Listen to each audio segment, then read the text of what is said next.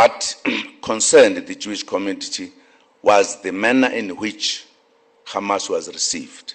And we have noted this that it did concern you, that he was given a treatment that you felt did not necessarily help the situation. So we have noted that. And unfortunately, we had not interacted with the Jewish community before as we're moving on this matter. I just thought I should say here that we now are aware of that.